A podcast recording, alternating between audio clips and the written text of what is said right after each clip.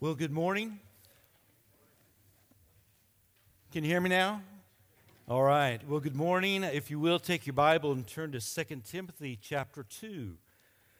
2 Timothy chapter 2. I just have a couple of commercials before we get into this. Uh, first of all, uh, Mark, Greg, and Michelle McClanahan are some of my dearest friends. I've known Greg and uh, Michelle McClanahan for about 35 years now, and I have been to Mexico probably about 40 times over those years and just kind of done some adventures in missions with them.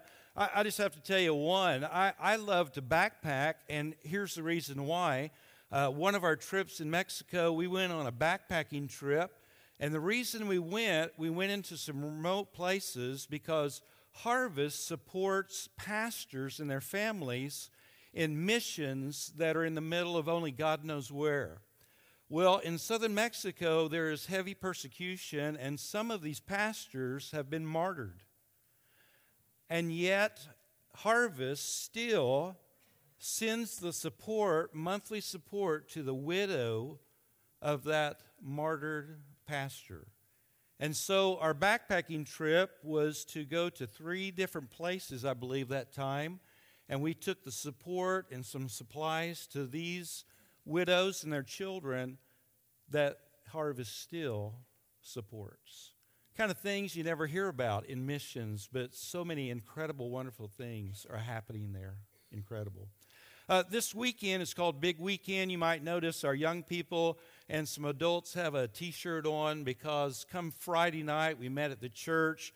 We went to uh, several of y'all's homes, and so for those of you uh, host parents that kept us in your homes, thank you very much for doing that. And then we had some leaders that came along each of these groups, and we would go to Quail Springs Baptist Church Friday night for worship and hearing the word, and then we spent the night in their homes, and then we got up and we went back to church. We did some stuff. Came back here to Heritage. We did this thing called the Amazing Race that I'm still recuperating from.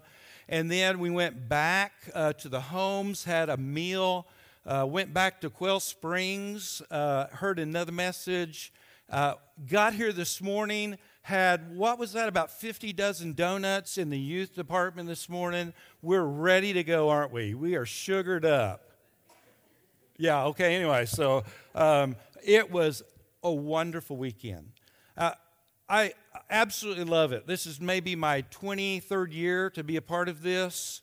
And here is one of the most amazing things that I have seen over these years. The leaders of these young people that led during this weekend, they were our young people so many years ago. And here's what's so amazing about that. The statistic says that two years after high school, two thirds of young people will walk away from the faith. Two thirds of young people will walk away from the faith two years after high school. And yet we have, they're not youth anymore, they're young adults that have kept the faith and they're leading. But the wonderful thing is, it's not just for a weekend. They get to see them day in and day out, Sunday after Sunday, Wednesday after Wednesday, and they get to see what it looks like to be a young adult still following Jesus, an incredible example to them. It's been a wonderful weekend. This morning, we're trying to kind of wrap it up. But you know this, and all of us know this. It's not about necessarily about the weekend and all that, but it's the fruit afterwards. And you know that it's not just every Sunday morning that we gather together, we worship the Lord, we hear from the Word, but it's the fruit that is afterwards. And so if you would in 2 Timothy chapter 2, you know this because Pastor Marty has already preached through 1 Timothy, is finishing up Titus, and will soon be in 2 Timothy. And so, 2 Timothy, if you would, just kind of give you a background. 1 Timothy, Paul sent Timothy to this church, and it was a very difficult assignment. 2 Timothy is the very last letter that Paul ever writes. Then he is beheaded. But he is writing this letter to Timothy to encourage him. It is the last time he'll ever talk with him. In fact, at the very end of that letter, he says twice, Please come to me before winter. Because he knows when winter time comes, he won't be able to get there because of the treacherous of the sea and all that kind of stuff. And he's saying, Hey, Timothy, do your very best to come to you. I'd like to see you one more time before he knows he's going to be martyred. And so he's saying to him, Timothy, come to me. But if you took this whole letter and wrapped it up, this would be the theme, if you would. Chapter 2, verse 1 You then, my child, be strengthened by the grace that is in Christ Jesus. He is saying, Be strong. In fact, again, if you wrapped up this whole letter, that is what Paul is saying to Timothy. And because Paul is being inspired by the Holy Spirit, this is his word for you and I as well. That you and I are to be strong in the grace of the Lord Jesus Christ. And here's what's interesting be strong, it's an imperative. In other words, it's command of God that you and I are to be strong. But here's what's interesting, if you would it's a passive tense, meaning this is not a strength in your own. This is in the grace of the Lord Jesus Christ. You know, whenever you and I think about grace, we're always thinking of maybe saving grace. And like after you're saved, that's the end of grace. That's not true. And you know this. You and I live in grace after grace after grace, moment by moment, grace that is being given to you and I. And so this is not talking about saving grace, it's talking about enabling grace. And so it, this verse might be read like this Be strengthened by the enabling grace of Jesus Christ you and I, day in and day out, not just big weekend, not just on mission trips, but at home in the humdrum of life, you and I are to be strengthened in the grace of the Lord Jesus Christ. And then Paul, for Timothy, and honestly for me, gives me four pictures to kind of see what that looks like. And that's what I need. I need a picture. In fact, my dad growing up would say this phrase do you see what I'm saying? Have you ever heard that before? I always thought my dad was getting it wrong. Like, I thought it was supposed to, do you hear what I'm saying? My dad would say, Do you see what I'm saying? And you know what I mean by that, right? Because when you think, you don't have like a screen in your brain that words go on, do you? You think in pictures. That's how God created us. We think in pictures. If you think in words, then, well, anyway, so uh, deal is you think in pictures. And Paul here gives four pictures. Hey, Timothy, listen, you're to be strong in the Lord. And I want to give you four pictures. I might never see again, and he does it. He never sees Timothy again. But I want to give you four pictures, and here they are, if you would. Look at verse 2. It's the image of a faithful teacher. Now, before I go on, don't lose me. Some of us, maybe even right now, are going, Well, that's not meaning me. I'm not a teacher. Hold on. If you are a follower of Jesus, this applies to every one of us. Not just your ABF, Sunday school teacher, Pastor Marty, this applies to every one of us that is followers of Christ. Listen to what it says. And what you have heard from me in the presence of many witnesses, entrust to faithful men who will be able to teach others also. Entrust. It is something very valuable that you're putting into safekeeping. So you and I are to entrust what the Word of God into safekeeping into other people not to look there, but Pastor Marty already went through 1 Timothy. It was first entrusted to Paul, and then Paul entrusted it to Timothy, and Timothy is to entrust it to other people. And the truth is, it is never to stop with us. The Word of God is to spread through us. Now, hear me. If only the teaching that was done is by the pastors elders, Sunday school teachers, it would never be done. It would never spread like it should. In fact, every one of us is commissioned to be teachers, to be spreading, not that it would stop with us, but that it would spread through us. In fact, just listen if you would. You know the Great Commission, right? The Great Commission, Jesus said this in Matthew, and Jesus came and he said to them, All authority in heaven and earth has been given to me. Go therefore and make disciples of all nations, baptizing them in the name of the Father, Son, the Holy Spirit teaching them to observe all that I have commanded you. And lo, I am with you always to the end of the earth. And sometimes people think, well, Jesus is only talking, talking to like those apostles or just to those particulars. But yet he's talking to every one of us. In fact, listen to this one, Colossians chapter 3, 16. Let the word of Christ dwell in you richly let. It's an imperative, it's a command of God that you and I are to take the Word of God and it is to take up residence, make itself at home in us for this purpose teaching and admonishing one another in all wisdom, the singing of psalms and hymns, spiritual songs with thanksgiving in your hearts to God. And so listen, listen to this. You and I are to listen to the Word of God. And many of you all know this illustration, right? We're to listen to the Word of God.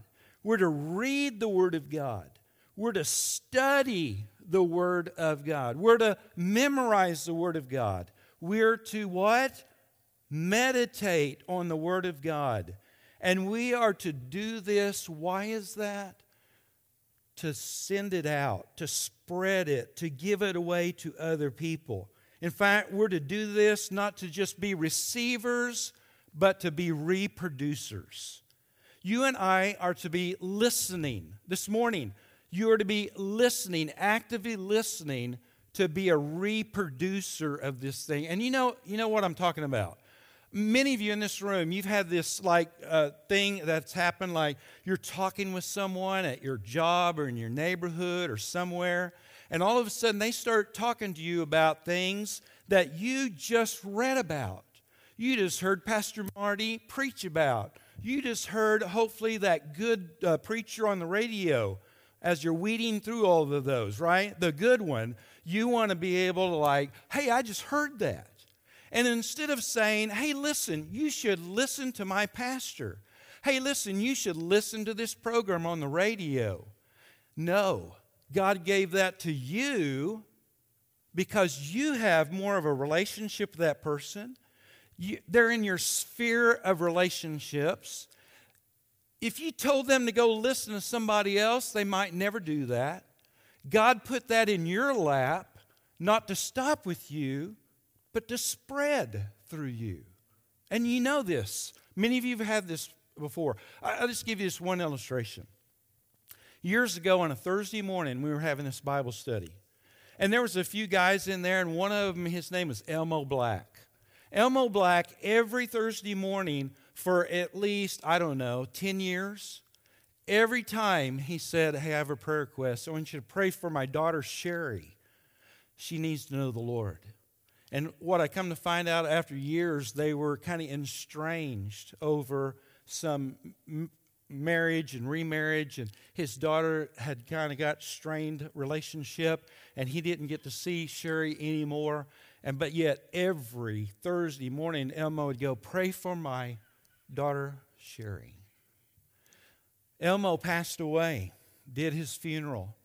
About three years after that, I get this phone call here at the church and, and it's just the receptionist says, Hey, uh, uh, there's Sherry on the phone, wants to talk to you. Well, I'm thinking it's my Sherry.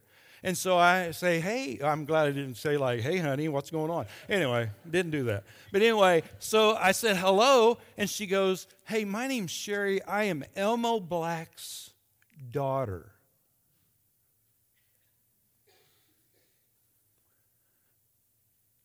For years, he kept going, Pray for my daughter Sherry. She needs to know the Lord. Elmo dies three years after that. Sherry calls me.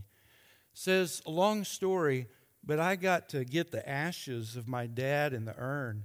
And I would like to be able to take it to a cemetery and next to my mom, bury him. And I have this little note Jim Jackson.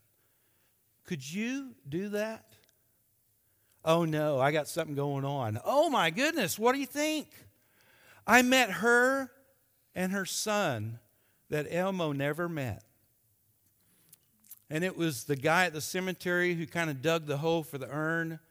And it was Sherry and her son and me. You know what I talked to her about? I said, You know, your dad loved you. You know how I know that? Because for 10 years, all he did is talk about you.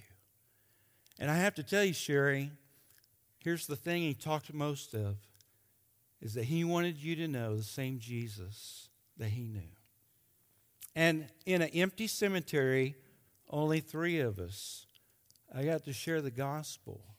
Something that Elmo had for years desired in his heart and never got to do.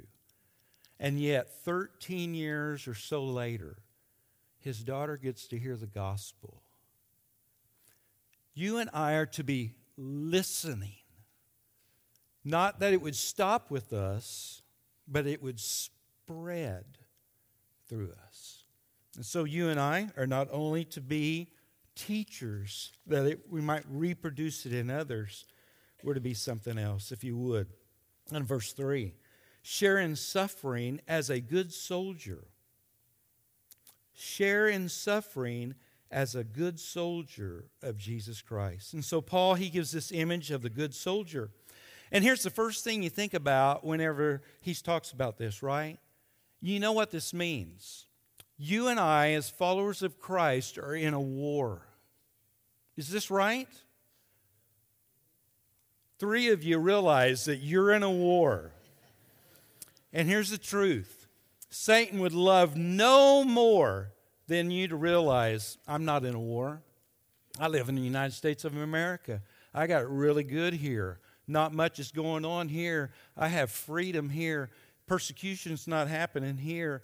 I'm just doing really good. Well, you know this. You and I are in a war with our flesh. You'll never get away from that.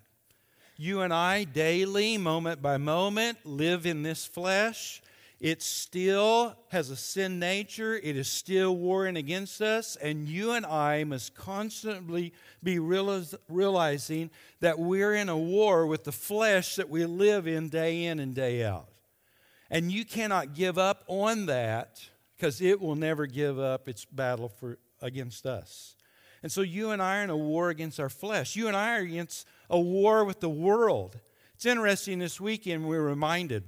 Uh, a number of years ago, America, we lived in maybe what would be called positive America when it came to Christianity. To be a Christian, it was a good thing. And then there was a time, a period of kind of a neutral it was kind of like, oh, you're a Christian? Okay, whatever. But now we live in what's called, do you remember young people? We live in negative America, where a Christian is considered dangerous.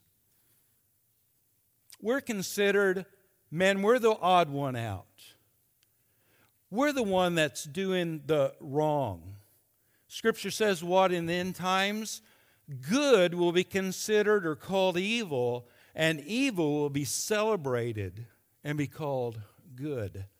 And you and I live in a world where, honestly, if we live and walk and talk our faith, we are considered dangerous in this world. But not only the flesh and the world, you and I are at war with an enemy called the devil who will never let up. He never lets up. You and I are to be good soldiers, realizing we are in a battle. But it's not just that, it's more than that. In fact, you and I are to suffer for something bigger than ourselves. Most, not all people's gloominess is because they have tunnel vision of self absorption. Y'all know what this is, right? If you don't watch out, you'll get tunnel vision and it's just self absorption. You can't see anything else. Your world just shrinks to only what you can see. In fact, if you look through this long enough, it gets smaller. In fact, you can't see anything but just this little thing in your life. And the truth is, over time, that kind of living, that kind of view is a prison. Thinking you're trying to preserve yourself. You got this you're concerned about. This is the only thing that matters in life. This, this right here. And it shrinks down smaller and smaller and smaller until you can't see anything else or anybody else. Fact, you don't even see God anymore because it has shrunk so small. And it has become a prison. And so, what's the cure? The cure is to embrace a vision of a life that's greater than one's own concern.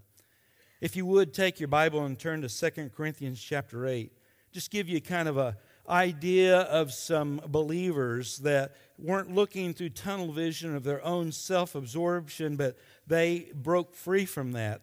2 Corinthians chapter 8, if you would. 2 Corinthians chapter 8 while you're turning there, you know, a good soldier, here's kind of maybe uh, something you might remember. A good soldier comes to learn to be comfortable with being uncomfortable. A good soldier learns to be comfortable with being uncomfortable. You know, we've been talking about missions, and we'll continue to be talking about missions. And if you're not comfortable with being uncomfortable, you'll never be a part of missions. Because I have to promise you, I've never been on a comfortable mission venture ever. Those are called vacations, those are called cruises. That's called uh, Fantasy Island. I don't know what that's called. I have never been on a youth or any other mission trip that was not comfortable. They've all been uncomfortable. I, I want to go ahead and just tell you, and some of them have been outright dangerous. Oh, I'm never going to let my kid go now. Well, I, I just have to tell you, some of them have been outright dangerous.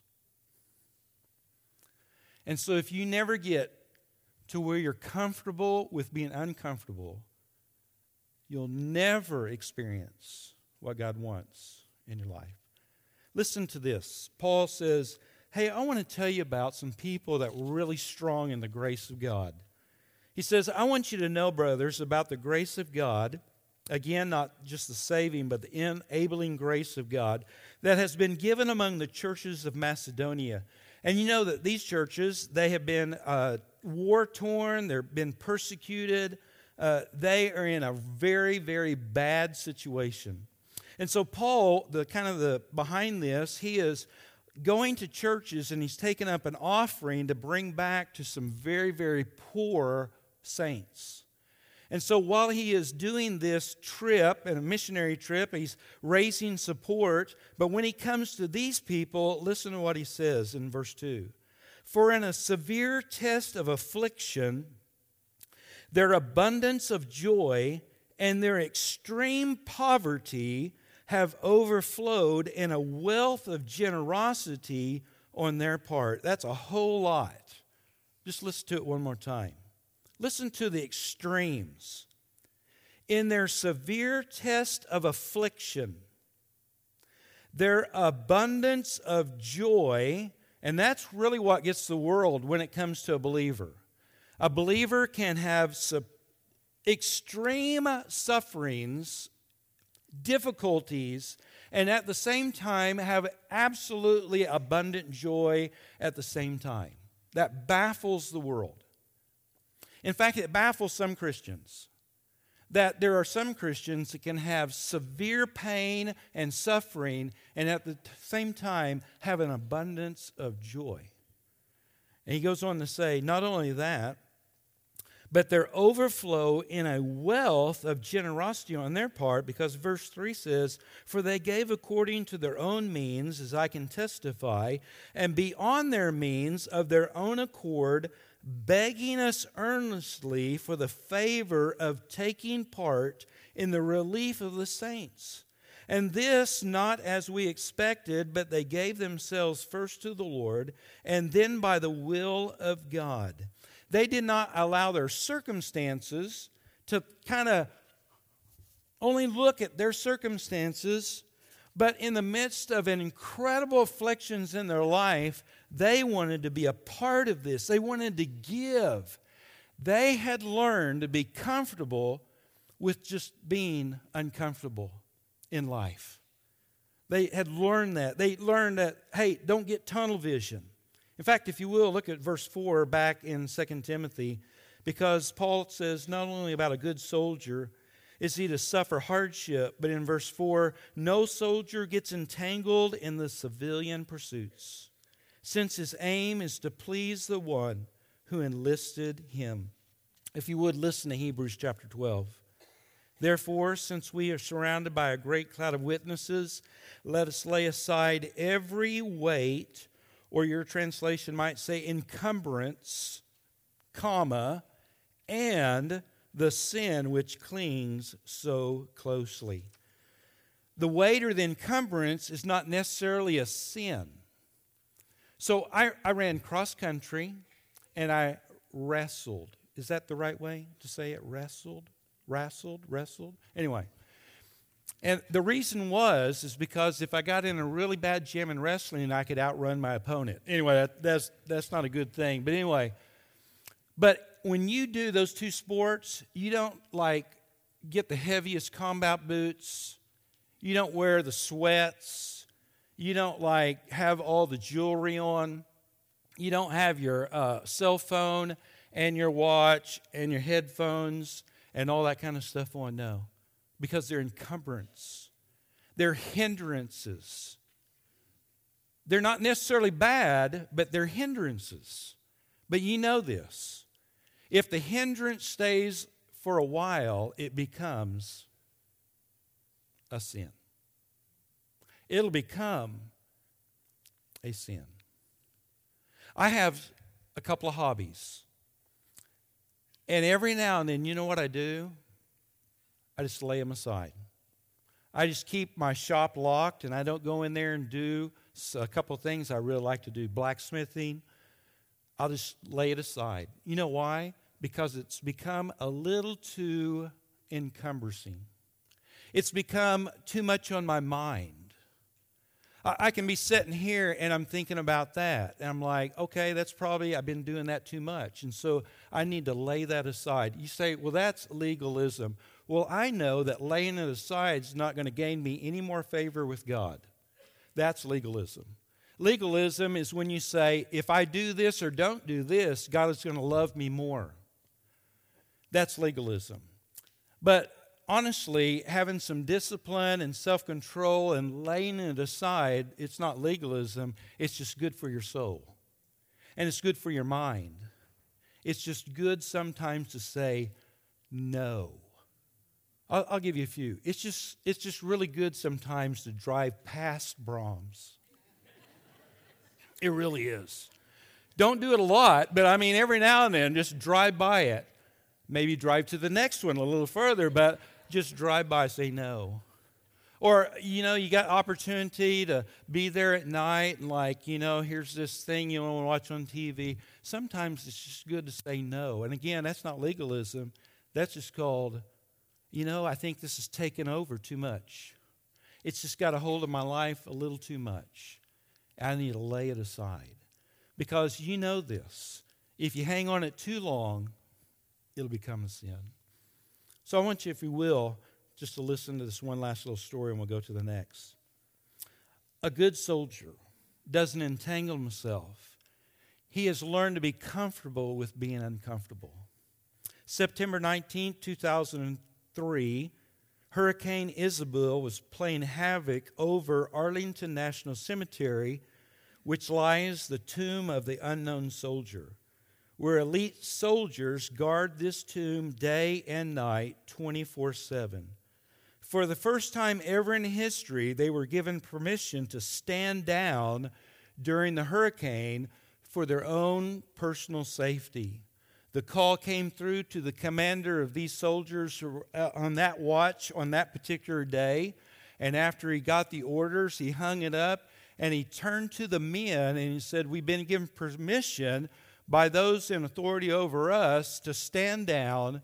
And you know what? They all said in unison, That will not happen.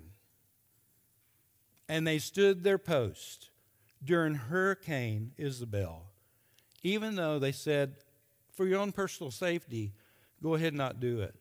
A soldier has learned to what? Be comfortable with being uncomfortable at times. But not only that, there's the image of the disciplined athlete. And I'm going to go kind of quickly through this. Verse 5, if you would.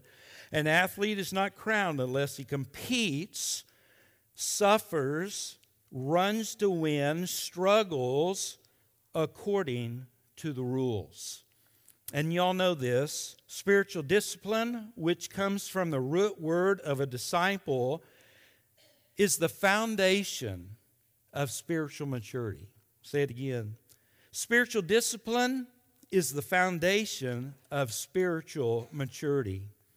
A disciplined disciple controls his affections, his appetites, his emotions, priorities, so he can run in such a way as to win.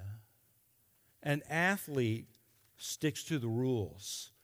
It's more than just the rules that you see outwardly, but what Paul's talking about, and these people knew about it, that to qualify to be an athlete, to be in these particular games, you had to have proven that you did some private discipline before you showed up to the meet. I mean, you had to be a Roman citizen, but the other thing, you had to be able to document that for at least 10 months, you were on a particular diet, that you did all of your regiments, and you could prove that you'd put in your private discipline before the event. And so Paul is saying to Timothy, hey, listen, as an athlete, it's not just about what everybody sees, it's about what people do not see. And so maybe just listen to this. And you know this, I know this. There are players and there are athletes. There are people who play at it, and then there are real athletes. A player does not put in the private practice. An athlete puts in the private practice, which gives evidence in his public life. An athlete puts in the private practice, which nobody sees, but it's evident in his public. Players are not comfortable with being uncomfortable. A player, they'll just quit in the middle of the event. They'll just quit or walk away or just never show up, but that's just too difficult. But an athlete, makes up their mind that difficult, discomfort are part of it. Players are okay uh, cutting corners when no one is looking. Athletes stay in their lane no matter what, even when no one is looking. Believers, we're to be what? Staying in our lane even when nobody is looking. Probably one of the biggest differences between a player and an athlete are the small surrenders they are willing to make. And you know this. All of us in this room, we know this. There are small surrenders. Small surrenders either for the good or for uh, the bad, uh, for the drifting, for the not growing, for the advancing in the kingdom, for maturing in your walk with Christ. There are small surrenders either way. You read in the book of Proverbs about the sloth. You know how he became a sloth? Because he made one small surrender after another. And then all of a sudden, at the end of one particular chapter, a guy walks by where the sluggard lives and he goes, I saw the fence in front of his house. It was all broken down, and his house is broken down, and I gained wisdom. It was little by little th- this happened. He surrendered a little at a time, a little over time. Here's my last one players are playing to be seen by the crowd. Athletes understand that it is the trainers, they know what's been done in private. You've probably heard this before. Don't worry, Jonathan, I'm not going to mess up this. But you've probably heard there was this young person, they were incredible at the piano. And they had been heard by so many that they were asked and invited to be a part of a big event that they would be the opening act. And so this young person just tickled the ivories. It was amazing. And when they got done, the crowd erupted and stood to their feet, and the young person stood up and was about to give a bow, but all of a sudden their countenance dropped and they just turned around and walked off stage. People backstage were going like, "What are you doing? Like, look at all those people out there standing at their feet and clapping. They want you to go out there and play another round." And the person says, "Do you see that old man? I'm not pointing at anyone, promise, okay?" But you see that old man out there? You mean the one sitting down? Yeah, that's my piano teacher. Everybody else can be standing up and plodding, but it's the trainer.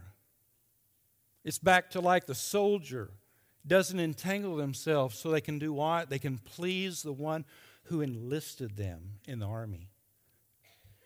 And listen, everybody can be plodding and going crazy, but if that one, and you know who that one is for every one of us, right? If you're a follower of Jesus, if it's not Jesus, the rest does not mean diddly squat. That's from this weekend. That's kind of, you know, it doesn't matter. If he's not pleased, everybody else can see it and applaud and go crazy. But if he is not pleased, then no matter. So, an athlete, he plays. He plays the game. He goes through those hardships. He puts in the training. He does all of that for that one. And then Paul comes to this last one, which might be one of the most hardest ones to realize because it's talking about the image of a hardworking farmer in verse 6. It is the hardworking farmer who ought to have the first share of the crops we don't have farmers. We don't have a lot of farmers. A lot of us have never been on a farm. We have no idea what goes on on a farm, what happens there. It would probably be good for every one of us if you would go and spend a week on a farm and just be with the farmer day in and day out through all the things that they do. It is mundane, it's something you do over and over again. When something breaks, you don't wait until, hey, whenever you have time. No, you get your work done and then you go out there in the dark and work all night to get that tractor going.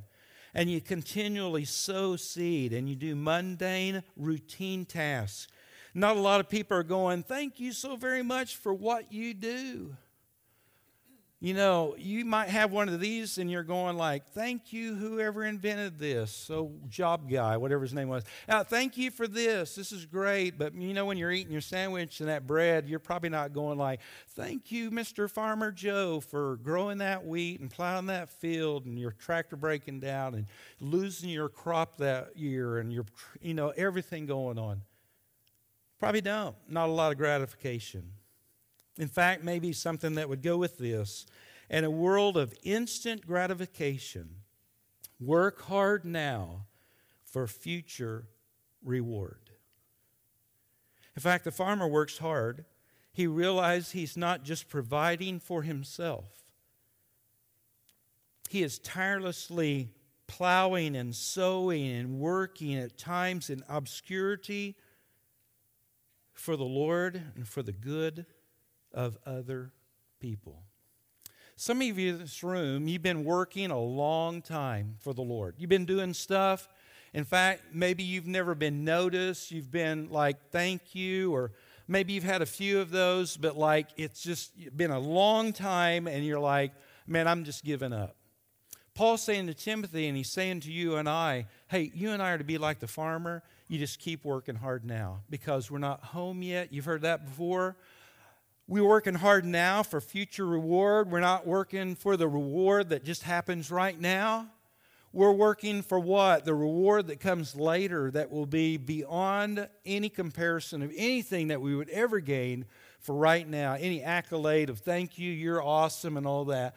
We are working hard now. There will be a future reward. And you know what you and I will do with that reward, right? You think you'll be wearing it around or wearing it around your neck around heaven? You know what you'll do with that reward? You'll cast it right back at the feet at the one who gave it to you because you realize, I don't deserve this. I was doing this for you all along. So, a faithful teacher, he is teaching, he's reproducing in others.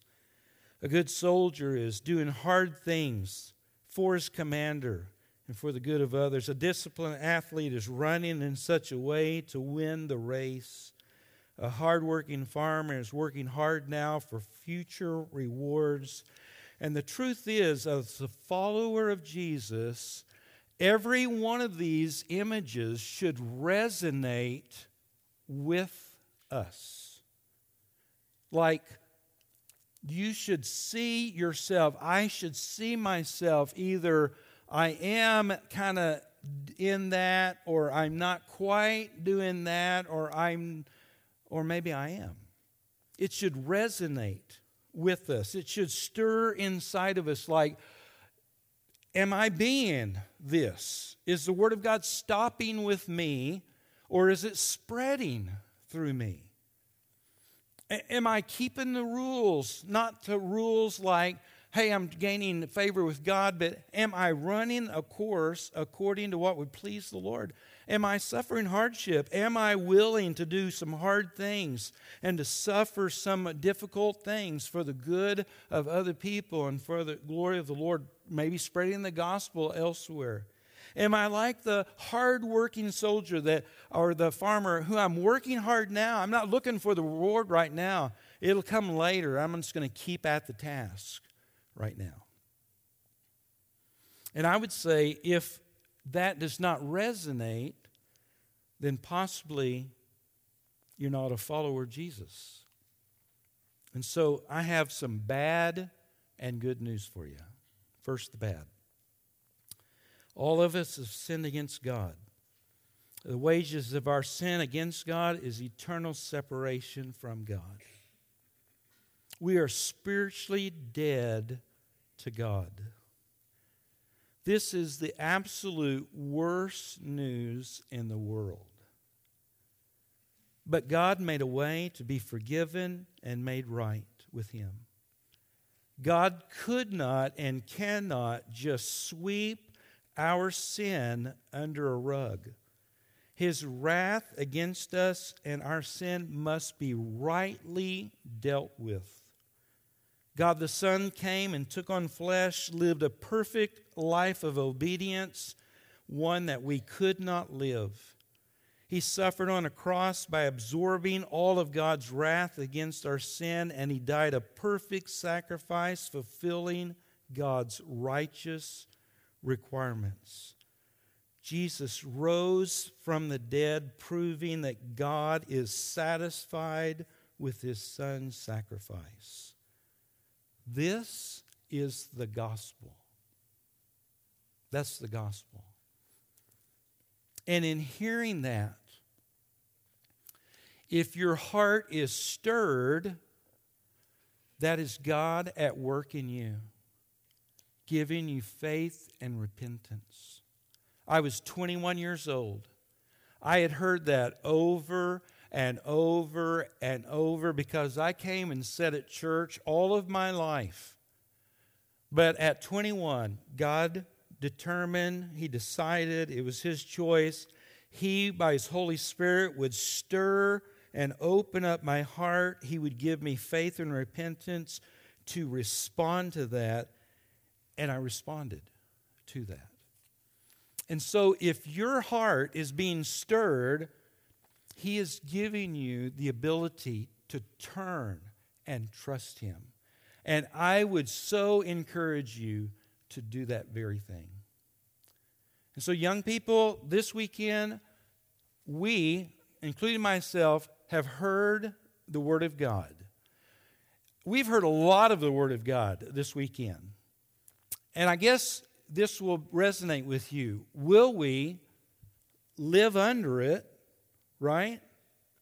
Or will we decide what part of it we'll do and what part of it we won't? And honestly, children and adults, you've heard the Word of God. What will you do with it? What will you do with it? And so, would you bow your heads with me? Would you just close your eyes for just a minute? In a moment, we're going to respond in just worshiping God for what goodness He has done in our lives.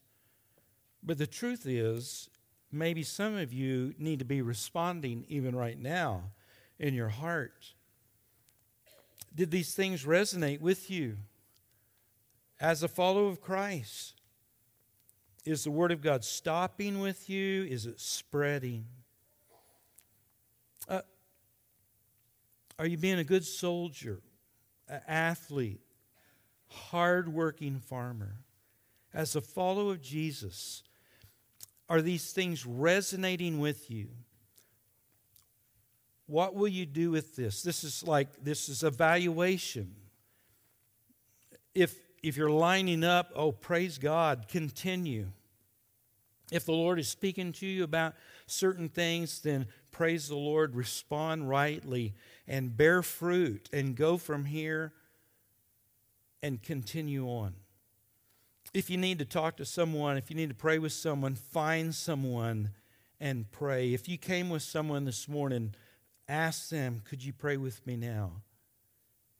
This weekend, young people, you know, this is not all there is. The, the real fruit of this weekend is what will happen after this. What fruit will be borne? What will you do with these things in your everyday at home, at school, with your friends, when nobody's looking. In fact, for every one of us in this room, it's the same. The fruit of this will be what happens now. Because the Lord knows. He knows. He's watching. He's the one we're to be looking to. He's the one that we're to be pleasing. He's the one that we are to give praise to. And so, Father, we thank you. We thank you for the grace you've given us.